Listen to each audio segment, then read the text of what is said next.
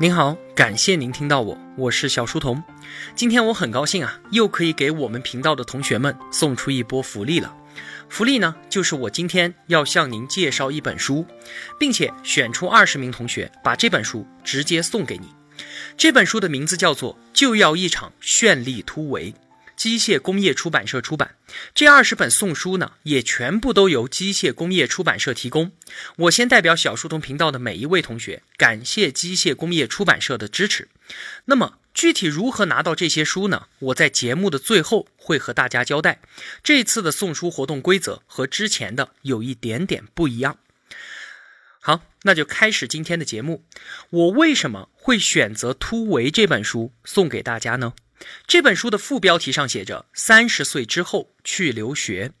为什么30岁对于我们很多人来说，这就是人生中的一个分水岭。俗话说30而立，它寓意着到了这个年龄，一个人可以独立肩负起自己应当承担的责任，并且确定了自己的人生目标还有发展方向，是到了该成家立业以及追求平稳发展的时候了，而不是再像30岁之前那样热血偏执放肆，不顾一切的去追寻那些自己想要的东西。在这样的年纪，我们需要的是谨慎与权衡，而冒险则不再被鼓励了。但是啊，这本书的作者，他就是在这个被视为大龄女青年的年纪，毅然决然地放下了之前的一切成就和头上耀眼的光环，出国留学，把自己变成了一个校园里面的普通学生。而且他还选择了一个我们闻所未闻的专业，叫做口述历史。这对于很多人来讲啊，都是一个疯狂的想法，而更加疯狂的是，他竟然把这件事情给实现了，并且还把它记录了下来，这才有了我们今天要说的这一本《突围》。30岁后去留学，作者并不是要用这句话向我们证明每个人都可以这样的青春热血追梦无悔。这句话，这本书仅仅是他自己的一场心路历程的记录。他并非啊天生就是一个勇敢无畏的女孩，在这些记录当中，我也曾看到她的徘徊与彷徨，但是当然也有理想与现实、选择与坚持、自我成长和人生奋斗的交互思考。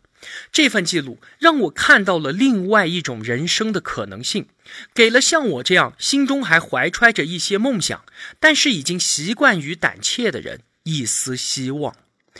刚才我说，作者他放弃了一切成就和头上的耀眼光环去留学，这可不是一句恭维的话。他在做出这个决定之前，刚才登上了他事业中的一座高峰。他为李开复著写了自传《世界因你不同》，这本书畅销至今，已经卖出去100多万册。而就在他刚刚成为炙手可热的传记作家的时候，他并没有选择乘胜追击更进一步，而是急转直下，远离喧嚣，出国留学3年。《突围》一书的作者，这位女孩叫做范海涛。我是很有兴趣和您聊一聊海涛的人生，这个一次次突破自己，一次次调转职业方向，冲出重围，让自己的人生不再普通的普通女孩。范海涛，她在1976年6月生于北京，在她22岁的那一年，毕业于中国西南政法大学法律系和新闻系。其实在那个时候啊，留学的梦想就已经在他心里面了，但是一年20多万的费用，对于他的家庭来说，当时是负担不起的。而且更加不幸的是，就在这个时候，他的母亲得了一种叫做间质性肺炎的病，是非常严重的免疫系统疾病。当时并没有什么特别好的医疗手段，医生也说，你的妈妈很有可能只有5年的时间了。这对于20出头的小姑娘来说，无疑就是致命的打击。留学梦在这个时候不得不熄灭，因为她现在是绝对不能抛弃母亲而去的，照顾家庭才是女孩的首要责任。放弃梦想，接受现实，找到一份工作，承担起家庭的责任，这是初出校园的年轻海涛的第一次突围。在毕业之后，他几经波折，才在北京青年报获得了一个实习机会，并且在几个月之后参加了一次社会招聘考试，以全社第1名的成绩得到了这一份财经记者的工作。他在报社工作的这9年间，曾经只身一人前往墨西哥的小岛采访环太平洋国家领导人会议，也曾经经历过飞机遭遇炸弹袭击威胁这样的事情。他当时啊，还是通过越洋电话的方式才把这些些新闻报道给发出去的。这些林林种种的经历都使得他的人生得到了极大的丰富。在这9年间，他采访了无数的国家领导人，还有商业领袖，很多的采访经历都给他带去了极其难忘的回忆。到了2007年的时候，随着互联网的蓬勃发展，海涛他感觉到自己的传媒生涯已经走到了瓶颈，他迫切地知道自己需要一次职业上的转型。因为对自己的写作非常的有信心，而且对于他来说，探索一个人的历史是一个充满乐趣的过程。于是海涛决定要让自己成为一名传记作家。那为了完成这一转变，海涛竟然直接去找了李开复，他想给当时这一位谷歌中国大中华区总裁写一本传记。不过李开复为什么要接受这样一个小姑娘的邀请呢？在他眼中的海涛，当时只不过是一个采访时略带羞涩的财经记者而已。在一次记者会结束的时候，海涛直接跑到李开复面前，对他说：我想要写一本书，一本写你的书。这样的单刀直入让李开复很惊讶，毕竟当时他们两个还并不是很熟悉。他给了海涛一张名片说：让我想一想吧。本来李开复觉得这一次谈话就此结束，不会再有下文了。没有想到在接下来的1个月里面，海涛整理了他自己的各种作品和财经访谈资料，以及他对于李开复个人传记的构想，全部都发到了李开复的邮箱里面。这1个多月以来，都只有海涛单方面的诉求，而并没有得到任何的回应。等到1个月之后的某一天，当李开复打开了这些整整齐齐的附件，才发现这些文字是如此的有趣。他知道这个女孩确实是他需要的那个作者，于是他给海涛回了一封邮件说：我们开始吧。这便是海涛的第2次突围，从一名财经记者成为了一名传记写作者。从此之后，每天早上6点钟，海涛就起床在线和李开复进行交流李开复的一生。每天1个小时的交流之后，他就开始进入写作的状态。其中很有意思的是当时李开复提了一个要求，说我们能不能用英文来交流邮件，这样呢我能够更加自如一些。结果海涛的第1封英文邮件寄过去，李开复立马就发现他的英文写的简直就是支离破碎。海涛还小心翼翼地问李开复说：您选择我是不是觉得特别的失望啊？结果3天都没有等到回复，最后李开复说：那我现在后悔也来不及了。在创作的过程里面，海涛会尽量想办法帮助李开复去回忆他人生中那些有意义的记忆碎片，像是让他找出一些老照片，看着照片去回想，或者去找他的父母对自己儿时的一些事情进行核实。而正是这些强人所难的要求，毫无疑问的造就了后来这一本李开复自传的成功。这本传记写了整整1年，而非常凑巧的是就在传记刚刚完成的时候，李开复他自己也正好遇到了人生中的一个巨大转折点。他从谷歌中国辞职，创立了创新工厂。与此同时，《世界因你不同：李开复自传》问世出版，结果就引起了极大的关注。一直到今天，这本传记都是自传体书籍中的销量第1名。海涛呢，他也因此迎来了人生中的一个巅峰，很多的商业领袖都注意到了他，希望海涛能为他们自己写就个人传记。其中就有新东方与真格基金的创始人徐小平。因为李开复的原因，徐小平和海涛也成为了好朋友。2011年的大年初二，他们2个人还曾经坐在一起喝茶聊天。李开复的书是如此的畅销，徐小平开玩笑地说：我真是羡慕嫉妒爱呀。为了能够向李开复致敬，我自己也要弄一本畅销书。而为了达到这个目的，还有比范海涛更加合适的人选吗？所以徐小平就向海涛正式发出了邀约。这个邀请在徐小平看来是不会被拒绝的，因为《世界因你不同》的成功已经让普通记者出身的海涛赢得了一个文字工作者难以想象的名声与品牌。只要他愿意一鼓作气，再帮徐小平以及更多的商业大佬撰写几本个人传记的话，他自己马上就能够拿下中国商业人物传记作者第1人的桂冠。但是海涛竟然拒绝了徐小平，他说：因为我要出国留学。就在他可以轻松摘取成功之星的时候，他华丽的转身去了美国，他就要开始自己人生的第3次突围。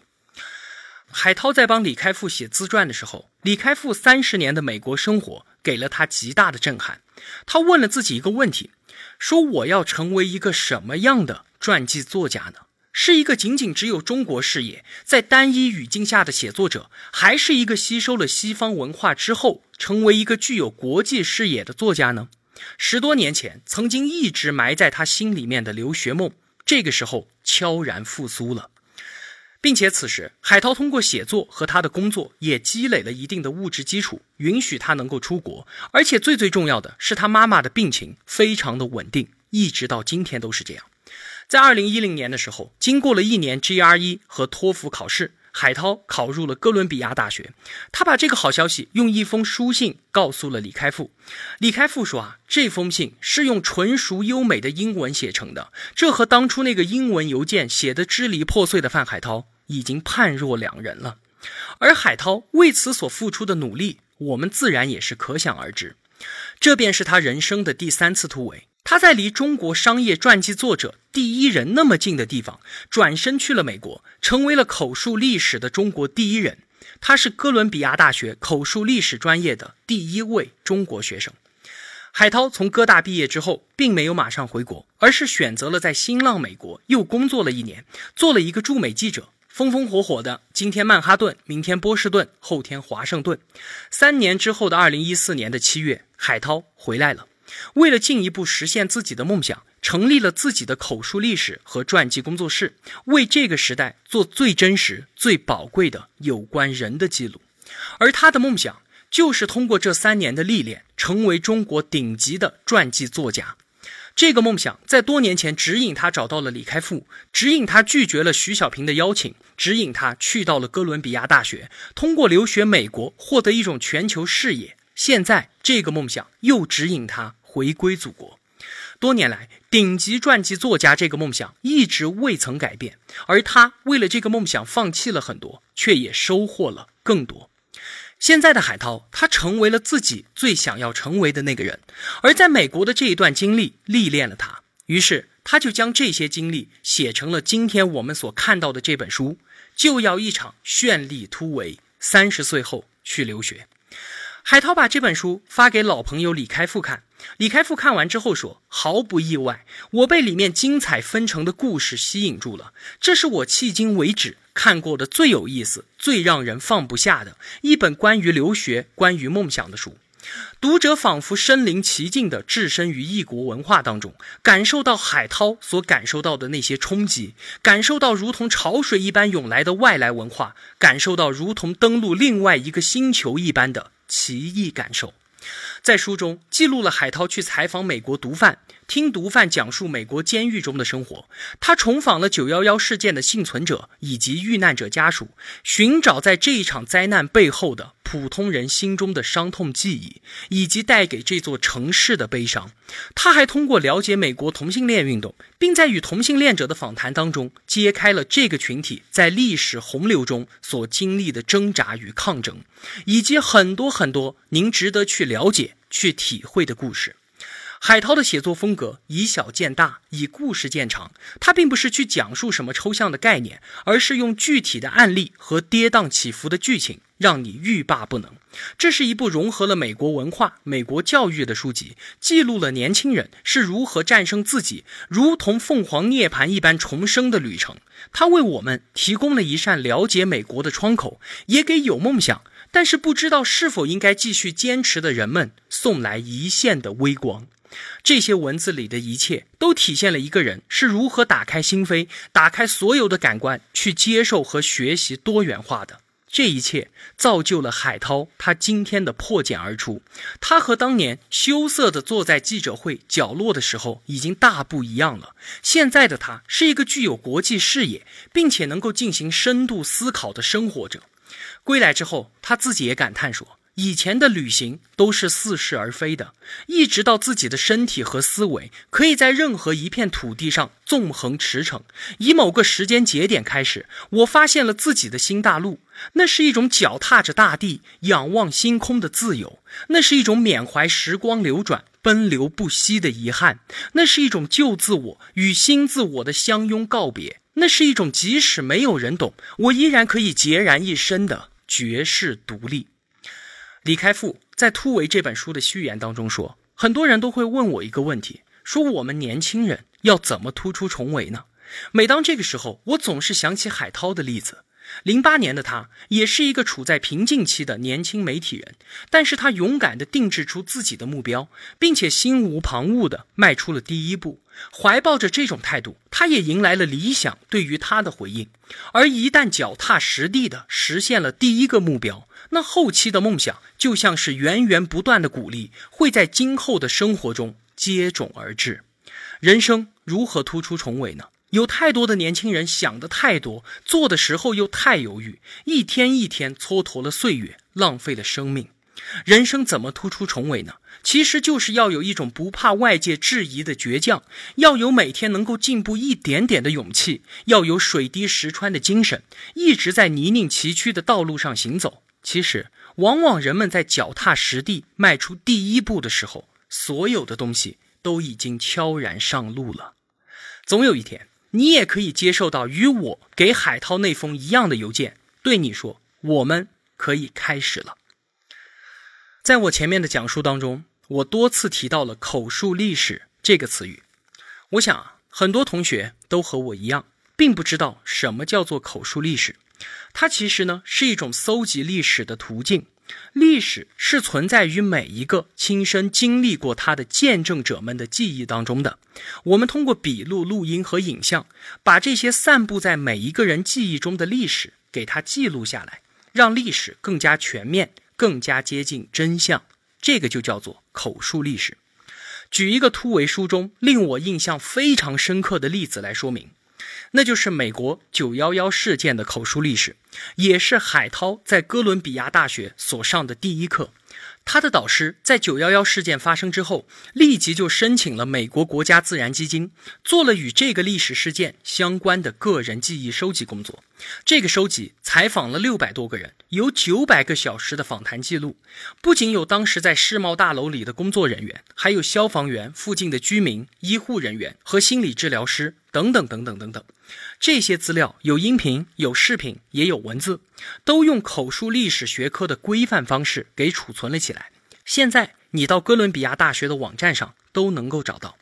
当年啊，911事件发生的时候，海涛他只不过是北京青年报的一名记者。他说，记得当时自己就在电梯里面，编辑跑过来对他说，今天发生了一件大事儿，美国那边炸了，头版头条全部都要换成这个。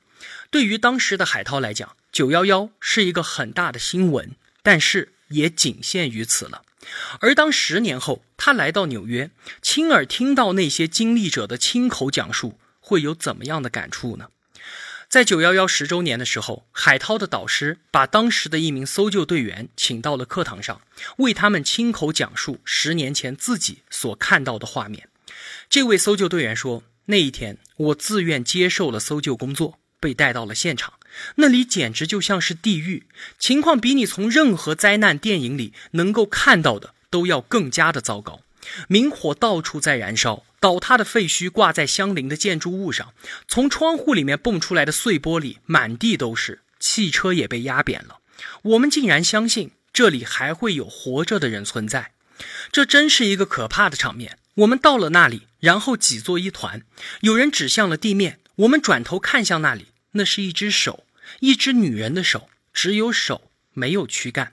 我清楚地看到无名指上还戴着一枚订婚戒指，这应该是一位刚刚订婚的年轻姑娘，因为她的每一个手指甲上都还涂着指甲油。那只手一点都不脏，只是安静地躺在肮脏混乱的黑泥中。我无意间看到这只手，不禁地大声惊呼。最后一个人赶紧跑过去，把它放到了袋子里，做了一个标签之后拿走了。这名搜救队员的讲述在空气中缓缓地流动，空气似乎已经凝固了。他在10年之后再次讲述这些故事的时候，依然无法控制自己的情绪。才开始的时候，他的表情只是有些抽搐，最终随着故事的展开，他在教室里面泣不成声，而海涛也被感染着潸然泪下。911对于生命个体的无情剥夺，对于一个个完整家庭的无情伤害，在叙述当中已经清晰可见了。它对于亲历现场的人所造成的创伤，永远的停留在了他们的身体里面。口述历史的最大价值就在于，当那些被忽视的历史碎片在采访中浮出水面的时候，往往非常的细碎，却也无比的惊人。口述历史除了收集个人历史，还有一个非常重要的功能，那就是与官方意识形态的差别化以及对其的纠错。911事件发生的时候，主流电视媒体都在24小时循环播放双子塔倒塌的画面，美国的主流媒体所传递的信息都是我们被袭击了，那么我们下一步要做什么呢？只有复仇。但是当你打开海涛的导师为911所记录的口述历史的时候，你会发现美国人民其实并不需要战争，大量的口述者都表示我们不需要战争，都结束了，一切都已经发生，我们会悲痛地纪念这件事情，但是不希望再用另外一场战争把这个因果关系给延续下去。这就是口述历史的纠偏功能。当民间和官方历史被同时放在一起的时候，我们才有可能得到一个真实的历史。海涛说，在聆听普通的纽约人对于911事件的不断追忆的时候，我已经与那个10年前站在报社电梯里面的小女孩大不一样了。我现在站在了这个事件的发生地，聆听了这片土地上人们心中的声音，我更容易从这里放眼看去，以全球化的角度看待问题。好像从911这个命题出发，我第一次跳出了中国语境，开始了一种新的思考习惯。我更关心在人类历史大背景下的宗教冲突、国家命运和国际关系，以及国家和个体之间的种种关联。这便是我从原来的旧壳子里所走出来的第一步。那么除了911之外，书中还有很多令我感触至深的例子，比方说占领华尔街事件、美国监狱、艾滋病、同性恋、毒贩等等，让我意想不到改变了我们对于美国社会传统观念的鲜活事例。这些内容就留给您拿到书的时候，慢慢的在海涛的文字当中去体会吧。看完海涛的这本书，你会羡慕于他的勇气，不仅仅是对于梦想付诸的行动，还有他在这几年中的见闻，随着文字徐徐道来，让我们仿佛跟着他一起见证了无数人的生与死、名与利，在文化的碰撞中感受到我们平淡生活中未曾体验过的动荡、寂寞和重生。在这本书的序言当中，徐小平在海涛去留学的时候就预言说，等到海涛将来回国，他会成为中国口述历史方面的泰斗。而现在海涛也正在一步步地实现徐小平的预言。范海涛说，突围这本书的出版虽然是一场意外，但是这是我所能遇到的一场最美丽的意外。最后我把书中的一句话连同这本书一起送给你，每个不曾起舞的日子都是对生命的辜负，每个不甘平淡的生命都需要一场绚丽的突围。他的名字叫做范海涛。好了，我关于这本书的介绍就到这里。如果你想拿到这本书的话，那么请在小书童频道微信公众号本期图文的下方点赞、转发、留言。这次留言的内容是有要求的，您可以记录自己在之前生活中的某次突围经历，或者说出你现在所面临的困境，以及打算如何突破它，如何让自己迈上人生的下一道阶梯。这一段留言将是你送给你自己的一份礼物，其中记录了你的过去以及你所期待的未来。希望这一段留言能够让你从今天开始迈出突围的一小步，去奋力地拥抱那个站在时间河流前方的那个更好的自己。那么如果在喜马拉雅之类的音频平台收听本期节目的同学，您就要注意了，您需要到我们小书童频道微信公众号的历史消息里面找到送书福利，每个不甘平淡的生命都需要一场绚丽突围这一篇图文，并且在图文下方按照要求留言才能够参与本次活动。我会在所有留言的同学当中抽取20位，并且在11月16日，也就是下个星期四，在微信公众号内公布名单。公布之后，被抽中的同学要留言告知我你的邮寄地址，然后由机械工业出版社直接把书寄给您。您一定要记得11月16号来看一眼中奖名单。微信公众号的设定，我是不能主动联系订阅我的用户的，所以必须您看到自己的留言被抽中之后，主动把地址发给我。